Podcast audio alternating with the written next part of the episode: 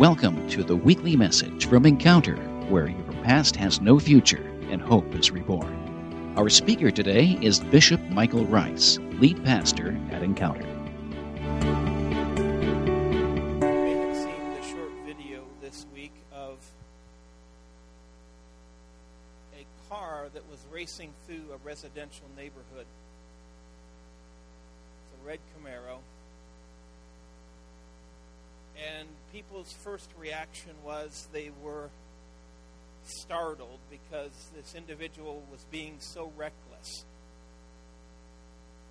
There were school kids in the area. In fact, the bus was going down that very street at that very moment, and this red Camaro was racing, was driving on the wrong side of the road, and they were sounding their horn, and in fact, they were they were literally flying by the school bus, and one neighbor, when asked, said, "My first reaction was I was aghast."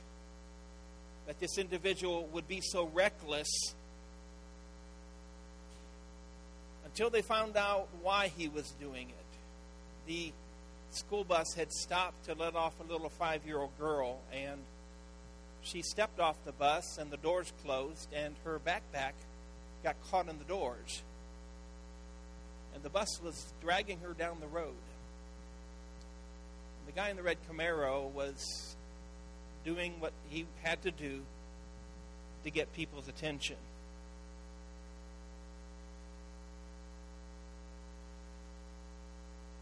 I sense the Lord wanting to get our attention today. And so, for the next few minutes, I, I want to ask you to be prayerfully careful about not being distracted or being a distraction. Turn to the person next to you and say, Don't distract me.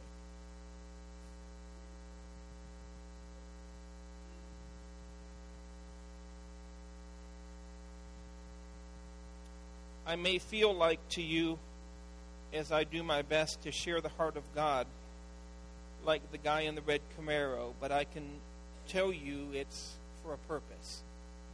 Amen? Matthew 24, verse 3.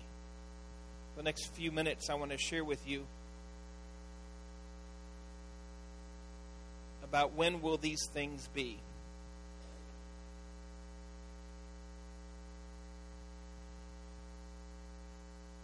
Now, as he, he being Jesus, now as Jesus sat on the Mount of Olives, the disciples came to him privately, saying, Tell us, when will these things be? And what will be the sign of your coming and of the end of the age? Father, I, I thank you that your word is always true, it's always life. I'm so thankful, God, that you love us as your people. And so, God, I, I just ask you now to help me to unburden my heart with what you have burdened it with. Holy Spirit, you're the real preacher here. You're the real teacher. Would you guide us into all truth? I release you to do what you, you are here to do. And I thank you for that, Father. I bind everything that would hinder. I release you, Holy Spirit, to just have your way. In the name of Jesus, we pray. Amen. On more than one occasion, Jesus has talked about the importance of knowing the season. We live in a one of the things I do like about Ohio is we do have different seasons. It would probably get boring if we didn't have seasons. I don't know why they have to be so extreme, but we have them. And you and I know that we, we are we are servants to those seasons. You you can fuss at the seasons all you want. You can disagree with them, but the reality is they're coming, and you have to deal with them. You have to live within the season. If you are going out to your garden right now and wondering where your tomatoes are, there's no tomatoes in your garden because it's not the season. Now is not a time to go into your garden to harvest anything. Do not go into your garden in the middle of the summer and start to plant. It may be too late at that point. There is a system to this, and there is a season and a time to plant, and there's a time and a season to cultivate, and there's a time and a season to harvest that. Don't go plant your tomatoes in November, it's not going to work out well. So God tells us in Matthew 16, He says, Listen, you guys can look at this evening sky and, and tell that it's going to be fair weather. I want you to have the same ability to look into the spiritual matters and understand what season you're in. At the end of this very chapter, the book of Matthew 24, Jesus says this Now learn this parable from the fig tree. When its branches has already become tender and puts forth its leaves, you know that summer is near. So you also, when you see these things, know that it is near at the door. If we in the church think that we can operate the same no matter what spiritual season we're in, we're missing something. If you and I think that we just, that Christianity is just to be lived like this no matter where you're at, you don't understand how God operates, what He what He expects out of you individually at different seasons in your life changes, but what He expects out of the body changes with the seasons. We cannot continue to operate today as if this was just any normal season that we're living in. We are living in a unique time, in a unique time frame, and, and I'm, I'm burdened to share this with you this morning. The disciples asked Jesus three questions. Number one, when will these things be? Number two, what is the sign of your coming? And number three, what is the sign of the end? Jesus answered these three questions in the order they're asked, and he answers them all here in Matthew 24.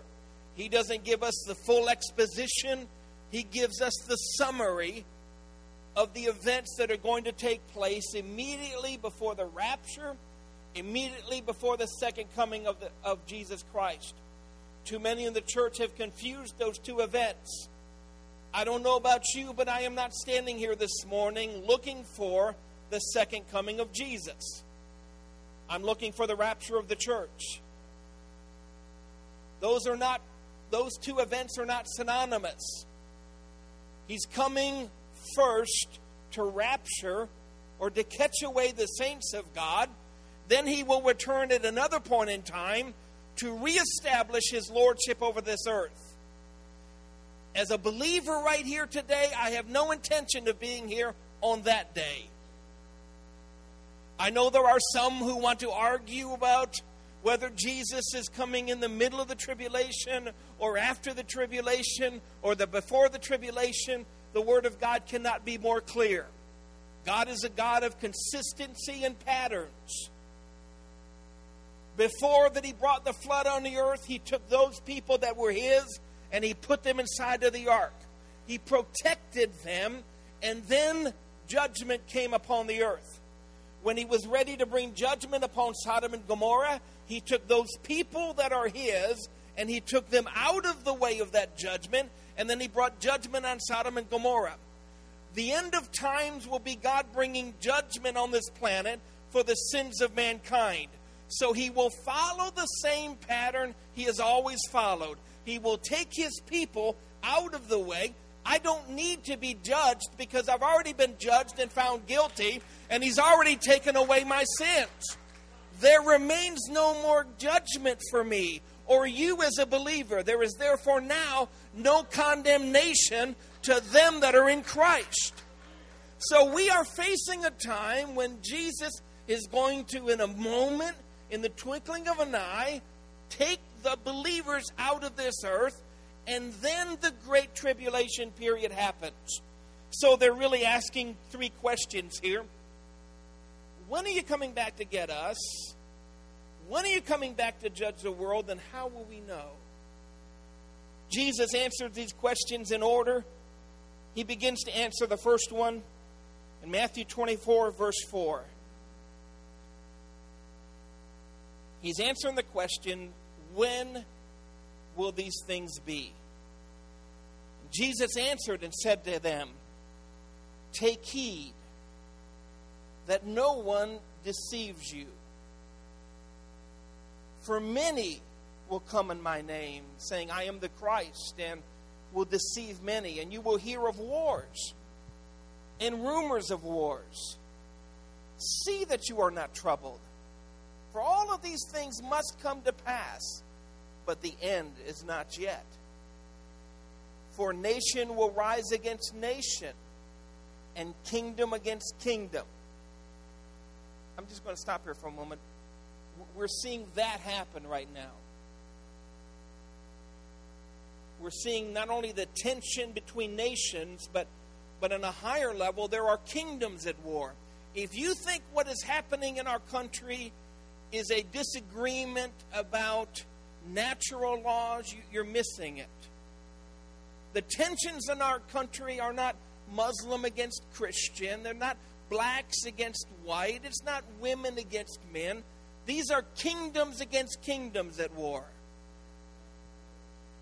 And there will be famines and pestilences and earthquakes in various places. All of these things are the beginning of sorrows. Then they will deliver you up to tribulation and kill you. And you will be hated by all nations for my name's sake. And then many will be offended. Many who? Many in the church. Many of us. And then many will be offended and will betray one another and will hate one another. Then many false prophets will rise up and deceive many. And because lawlessness will abound, the love of many will grow cold. But he who endures to the end shall be saved. And this gospel of the kingdom will be preached in all the world as a witness to all the nations, and then the end will come. Therefore, when you see the abomination of desolations spoken of by Daniel the prophet standing in the holy place, whoever reads, let him understand. Then let those who are in Judea flee to the mountains. Let him who was on the housetop not go down to take anything out of his house. And let him who is in the field not go back to his clothes. But woe to those who are pregnant and to those who are nursing babies in those days. And pray that your flight may not be in winter or on the Sabbath. For then there will be great tribulation, such as not been since the beginning of the world until now, until this time, no, nor ever shall be. And unless those days were shortened, no flesh would be saved. But for the elect's sake, those days will be shortened. Then, if anyone says to you, Look, here is the Christ, or there, do not believe it. For false Christs and false prophets will rise and show great signs and wonders to deceive. Can I tell you something? I'm just I'm going to stop for just a moment. Never, ever, ever follow signs. Never, ever, ever, ever chase after wonders. Signs and wonders chase after you. Never, ever, ever chase after somebody who's always pointing to their signs. Never, ever, ever chase after somebody who always makes sure, sure you know the wonders that they're, they're, they're, they're, they're committing. Always chase after the heart of God in a person. The outward is irrelevant. Some would say, I, am not following a man, I'm following a mantle. I'm following an anointing. And they forget that the, the mo- one of the most anointed creatures ever created was Lucifer himself, and he is still anointed. He is still referred to in the Word of God as the anointed cherub.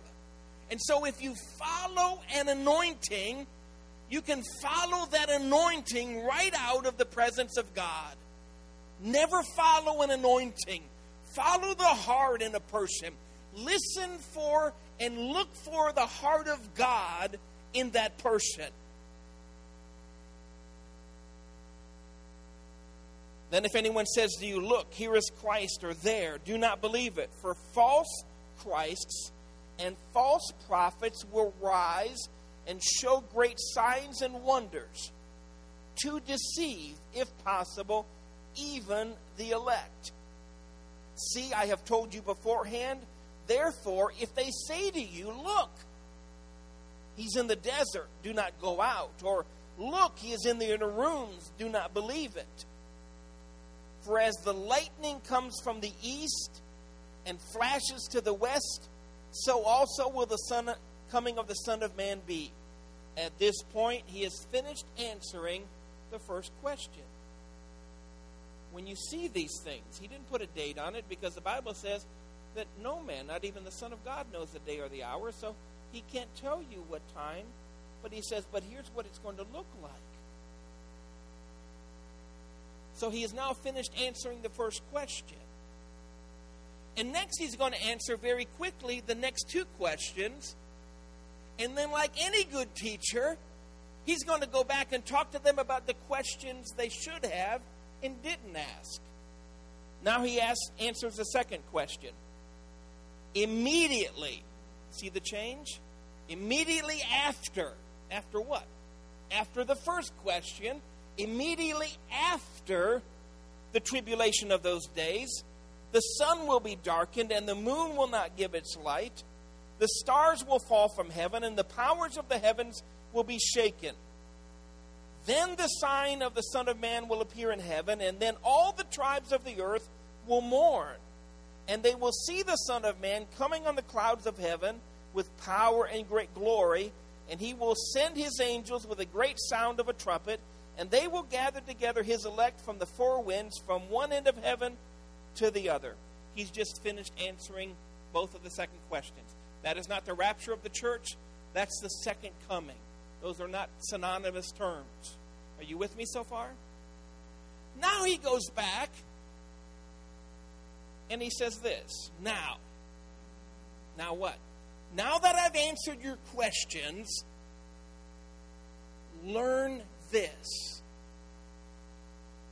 Now learn this the parable from the fig tree. When its branch has already become tender and put forth its leaves, you know that summer is near. So you also, when you see all these things, know that it is near, at the doors.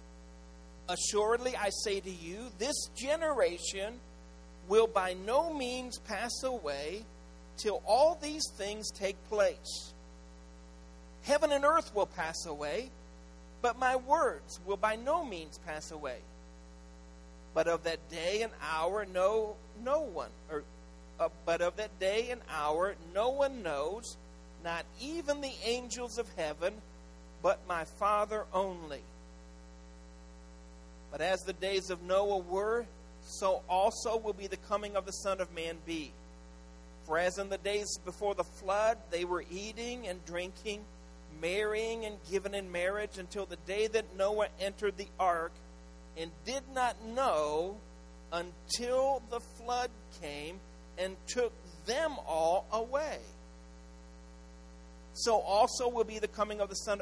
So also will the coming of the Son of Man be.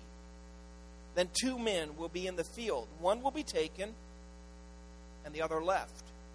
Two women will be grinding at the mill. One will be taken and the other left. Watch, therefore, for you do not know what hour your Lord is coming. But know this that if the master of the house had known what hour the thief would come, he would have watched and not allowed his house to be broken into. Therefore, you also be ready for the Son of Man is coming at an hour you do not expect. Who then is a faithful and wise servant, whom his master made ruler over his household, to give them food in due season? Blessed is that servant whom his master, when he comes, will find so doing.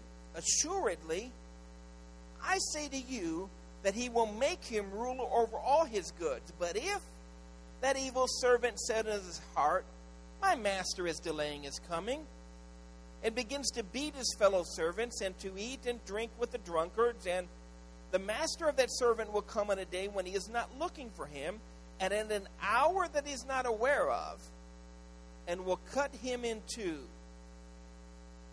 and appoint him his portion with the hypocrites. There will be weeping and gnashing of teeth. Those are stark words. I would suggest there's not a lot of preaching in America going on in these words. But we need to know the day and the hour we're living in. Listen to me for a moment. The foundational truths of our faith do not change generation to generation.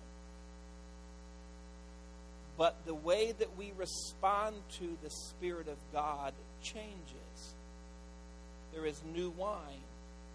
And if you're an old wineskin, you're stuck in your old ways, you don't understand that we have to adapt. Not to culture, but to what the Spirit of God is doing. And God began this this challenge for me personally this morning with with just just actually just one line out of the middle of that. And so I want to go back to Matthew 24 verse 20.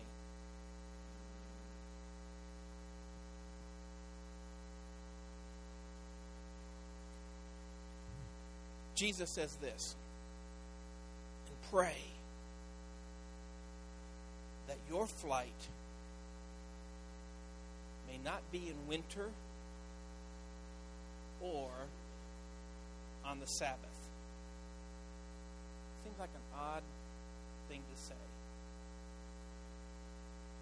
Pray that your flight, pray that whether whether you're here like we are now, while the first question is being answered, or you're here when the second question is being answered, this applies either way. Pray that this doesn't happen in winter or on the Sabbath. And I, want to I want to take those in reverse order. I want to I want to talk about the Sabbath. Uh, we, we know what the Sabbath is. He's he's given instruction to those of us that are reading this, and it applies. Now listen, the reality is nobody knows. Nobody knows. I'm big enough to tell you, I don't know. We, we, we could go on for another 500 years. I don't know. I don't think so. But I don't know. Paul was fooled on this matter. Paul, when writing to the church, he said, Now listen, when this happens, then we which are alive and remain. He thought he was going to be here. He was only off by a couple thousand years. I'm not I'm not so so so small that I can't tell you I don't know. I see a lot of this.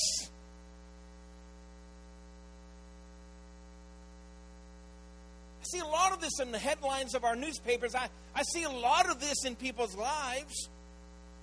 But in addition to that, I'm feeling very compelled this morning to share this word with you.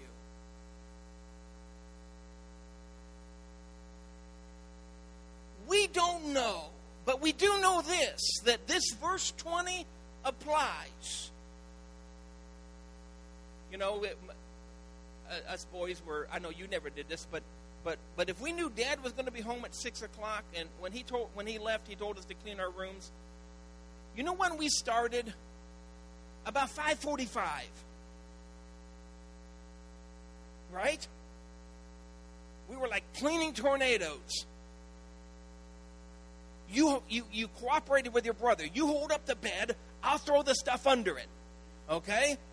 It's cooperation, it's teamwork.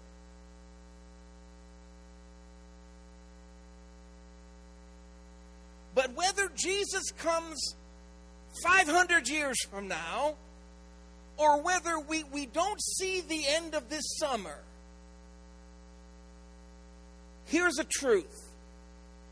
You and I are to pray that whenever that time comes, it's not in wintertime or on the Sabbath. That's the truth. The Sabbath means two things. First and foremost, the Sabbath is a time of rest. It was instituted by God that on the seventh day we were to rest. We were to take 24 hours of time and, and resist with everything within us to do any work. And, and Jesus is saying this make sure that when your flight happens, you're not resting.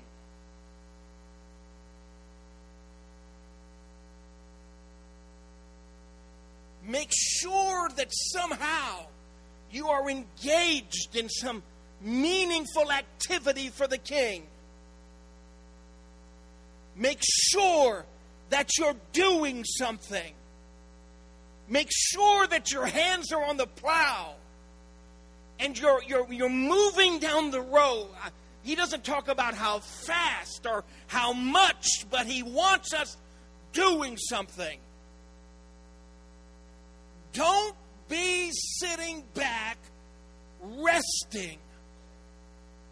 There are days for rest, and we, we, we need to have those days, and there are there are times when we need to step aside, but we don't step aside to just rest. We step aside to get rejuvenated so that we can go back to work.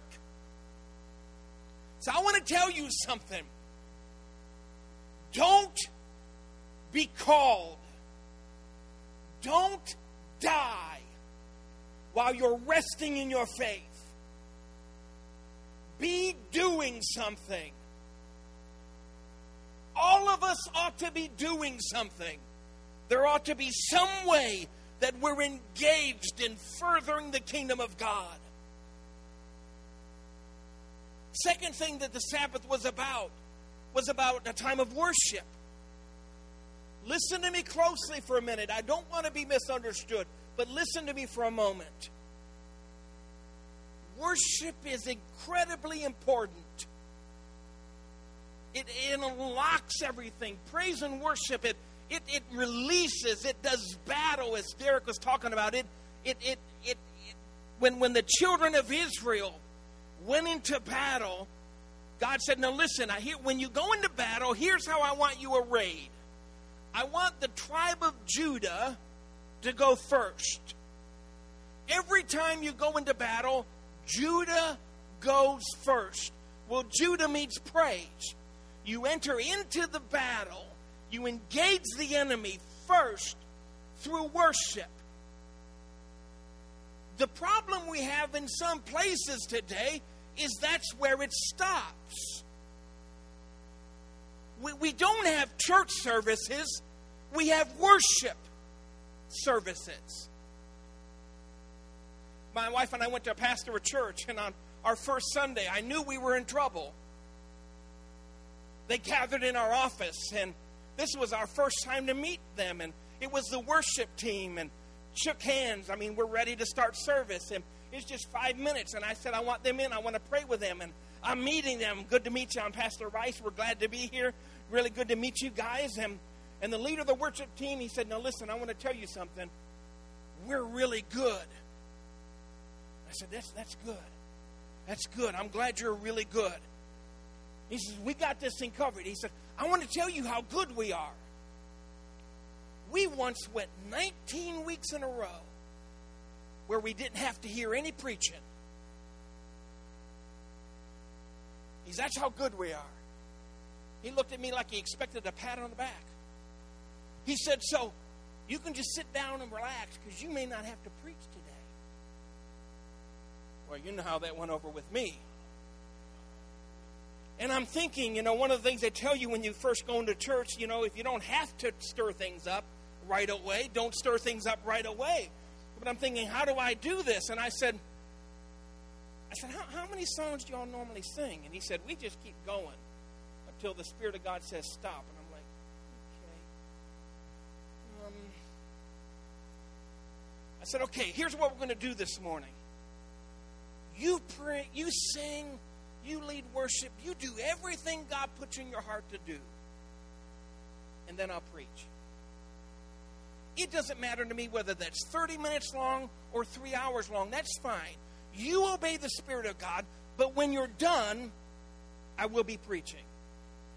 I'm called of God to share the heart of God, and unless God tells me we're not preaching, I'm preaching this morning. We never got along. I love it when our worship team calls us into worship. And, and, and, and, and that is so powerful. But listen, when the children of Israel went into battle, they didn't come against their enemy, and Judah worshiped and praised, and, and the enemy says, Now what? And they say, That's all we got. There was still a battle that had to be fought. Amen? Don't let your flight happen when all you have with God is a worship relationship. There's more than that. There's, there's service to that same God. Amen? Uh, worship in and of itself is, is, is great, but it can't be in and of itself. There, there's more than that. There's no competition between the Word and worship. The, the Word in, increases our worship, worship increases our ability to digest the word. They, they work hand in hand. I wouldn't want to go to a church that all you had was preaching. You know, they just quickly go through two or three songs and sit down so we can get to the important stuff. But the important stuff is all of it. If I were to tell my wife, I adore you, honey, you are awesome. I love you. You're gorgeous. Man, woman, you're awesome. And she says, um, I'm hungry. You don't have any you don't have any food in the house. Yeah, but man, you're hot, woman. I love you. You are you just make my heart beat. Here's some roses and somebody write her a poem. She's awesome. Isn't she awesome? And she says, and, and about the house, we don't have one. We're living on the streets. Yeah, but you're awesome. Wow, you are awesome. She's an awesome wife. Isn't my wife awesome? She is incredible. She said, by the way, these are the only clothes I've had. I've had them on for months. Yeah, but you're awesome. You make them look awesome. Those army boots, wow. You rock those army boots there would come a time when she'd say, I, I could believe better that you loved me if you gave me something to eat, if you helped me have a house, if you clothed me with something more than your empty words. And Jesus would say the same thing to us. Whatever you do to the least of these, my brethren, you've done it unto me. Worship him with abandon. But then go out and do something. Put something behind your words. I'll show you my faith by my works, James says. If all we have is worship, you worship me with your lips, but your heart is far from me. Follow that uh, worship up with works. And then he says, make sure that your flight is not in winter. Was he talking about January, February, March? Yeah, in Ohio, April, May, early June. Was he talking about seasons on the calendar? Or was he meaning something else? He, he gives us a hint at something else earlier in verse 12. He said, Listen, because lawlessness will abound, the love of many will wax cold. Lawlessness. Listen to me for a moment. Lawlessness. That's when laws aren't being followed. Listen to me for a moment. Man made laws or God made laws are not being followed. And that can cause our heart to go cold. Listen to me for a moment. You weren't supposed to be touched that way. That's not only against man's laws, that's against the nature of God. but intent was to cause your heart to grow cold. That was never meant to happen. Life wasn't supposed to go in that order. These things weren't supposed to happen like this. But, but they did. And if we're not careful, we, we focus on those things. We, we focus on the lawlessness, and we forget about our heart. And we want to talk about how wrong it was. It was wrong. We want to talk about how hurt we are. I understand you're being hurt. We want to talk about, I wish it wasn't that way. And I would say to you, I wish it wasn't that way either. But all of that doesn't go back and change anything. Where's your heart at? Are you cold? Do you have any passion for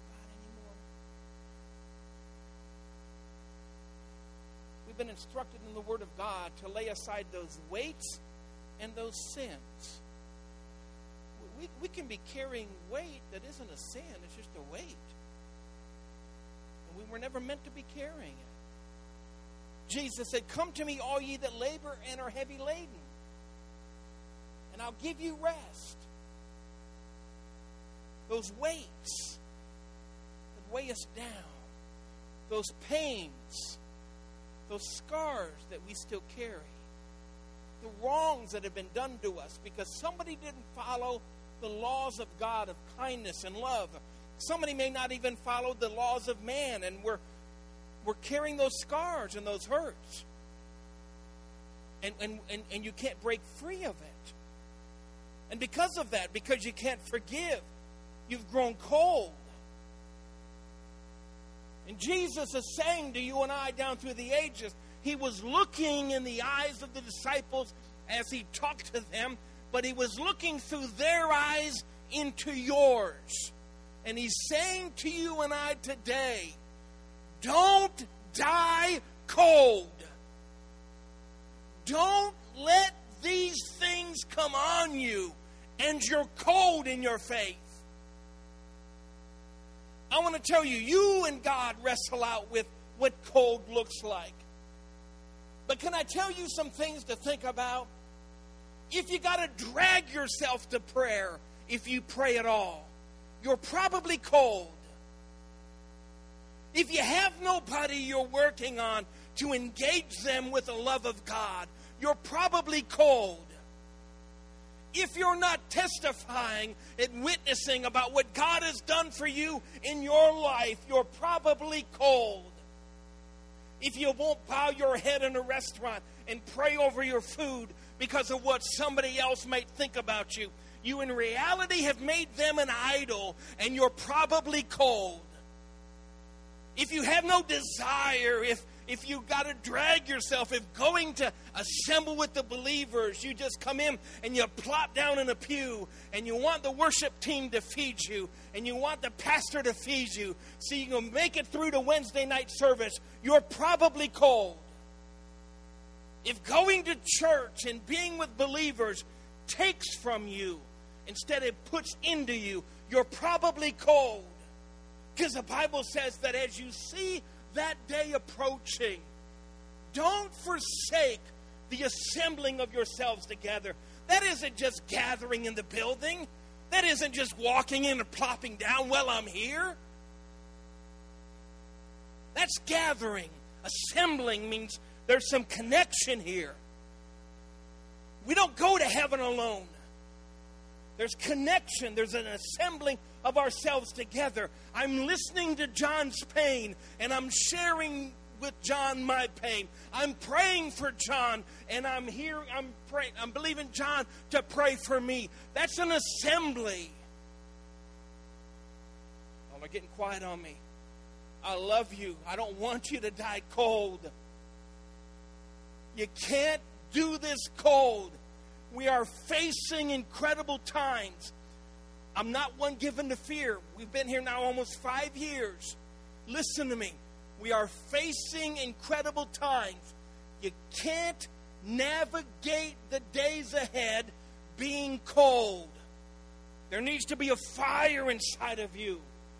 And listen, if you're coming to church and you you you remember that Indiana Jones movie when they got dropped, dropped down into the, the, the room and all those snakes and they had the little torch and it was getting smaller and smaller and wherever there was light the snakes would stay away but when the light got down the snakes got closer and closer. Listen for, for listen to me for a moment. We have this church thing all backwards. Too often we're like that. Where, where our life becomes that dark little room, and, and they're just standing there staring, looking at that little flame as it's dying out.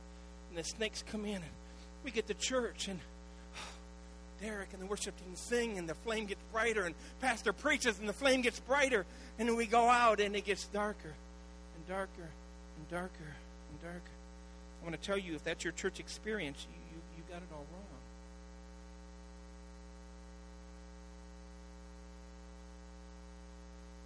you you you you you you have a bright flame and when we get together we put our flames together and it's brighter and then we go out and, and our, you know, our flame is not brighter and we carry that flame wherever we go. We're the children of the light. It's a light that shouldn't be hid under a basket.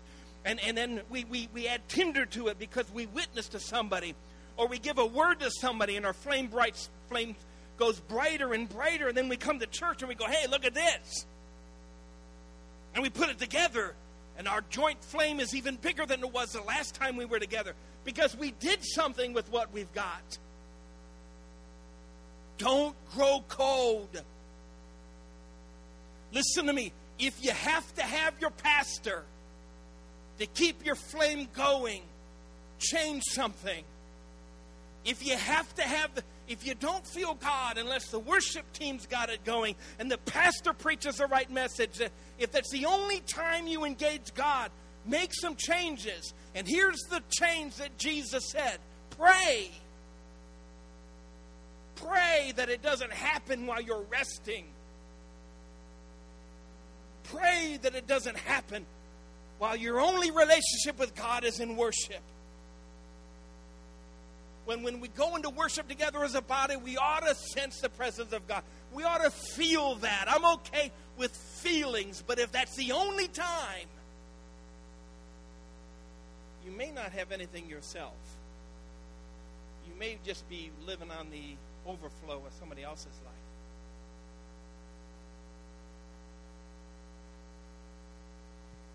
And she didn't believe anything I said. But she'd come. She'd sit in the back. She was she was up to her eyeballs in the occult. And I went back to her one night, one time after service, and I hugged her, and she said like this: "I want you to know I don't believe anything you say."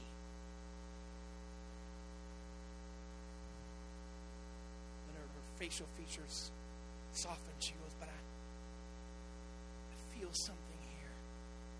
I don't feel anywhere." Else in my life. That's what kept drawing her. It's okay. It's okay to feel that, but if that's all you have is what somebody else spills off, you're probably cold. There are too many. There are too many, like the, the man sick of the palsy in Scripture. You remember the story? He, he gathered around the pool of Bethesda and And the Bible says that there were times when an angel would come down and, and trouble the waters. And whoever got in first, whoever got in first got healed, but nobody else did. And there were five porches around that place. And that was a horrible looking place. Everybody there had issues. Everybody was diseased or broken in some way.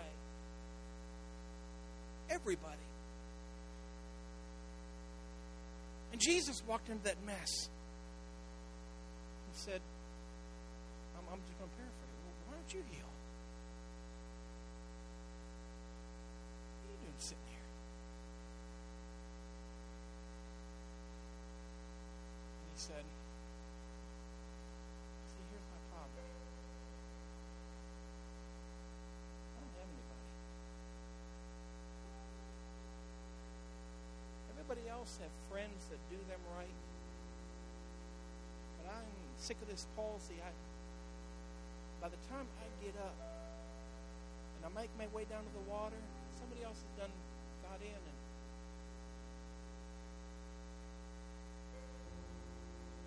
I had to struggle for 37 years.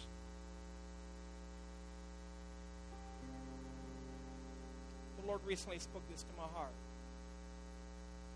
I know there are times, I know there are times that when, when, we, we get something from God, I know, I know, I know it's a process sometimes. I understand that. But there can also be miraculous times where it's just over. And the Spirit of God spoke to my heart and told me this that we're living in a time when He's going to be doing quick work in people's hearts.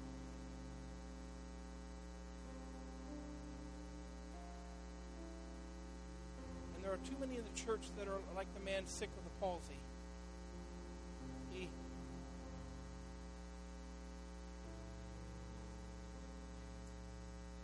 his problem was somebody else's fault. I, I, I sit here and I wait and I wait and I stare. And here I sit, staring, stuck, stumbling. I wait for that angel. I wait for that day when I'm just, and I see him coming, and I, I get up, and I'm, but I got nobody to help me. I've been done wrong. I got nobody to help me, and I'm, but somebody gets in before me, and and there are people here this morning. You're listening to me. So God's still working on me. I've got to get through this. I'm I'm better than I was. I came closer to getting it this time than I've come close in a long time. Don't judge me. You don't know what they did to me. You don't know how deeply I got hurt. You don't know how that blew me out of the water. Don't you judge me. Empathize with me. Suffer with me. But don't judge me.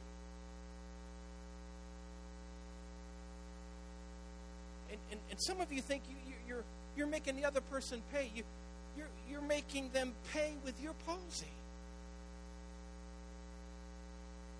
But, but they went on with their life.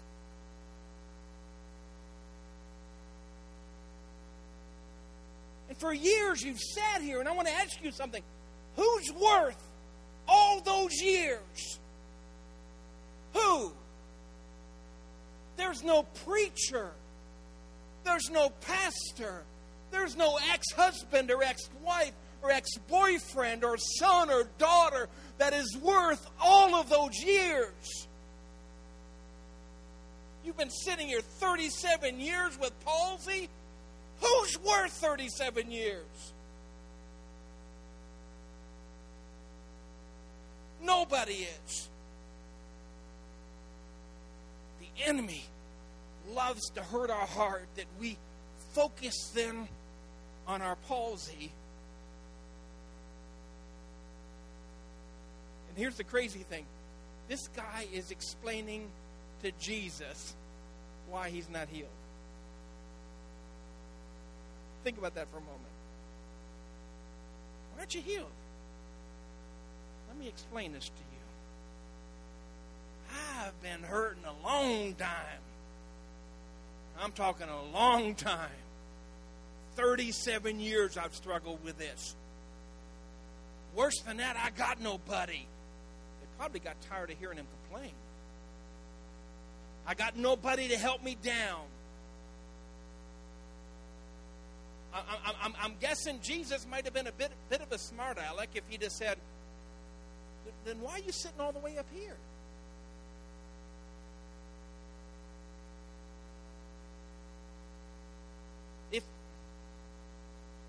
So I'm asking you that question.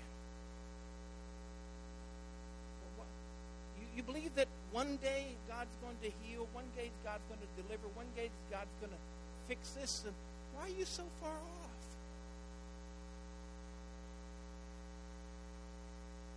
I would suggest to you the reason why the first guy in the pool after the angel troubled it is the guy that got healed is he's the one that had the most faith.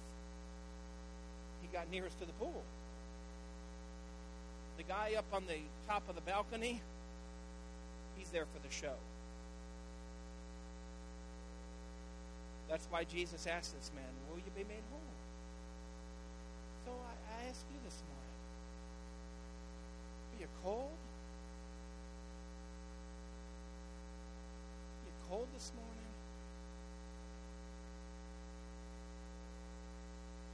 When, when was the last time lost yourself in worship to Him? When was the last time you just couldn't stop praying? When was the last time that you had such passion for somebody who didn't have God that you were willing to lay aside everything else and just talk to them.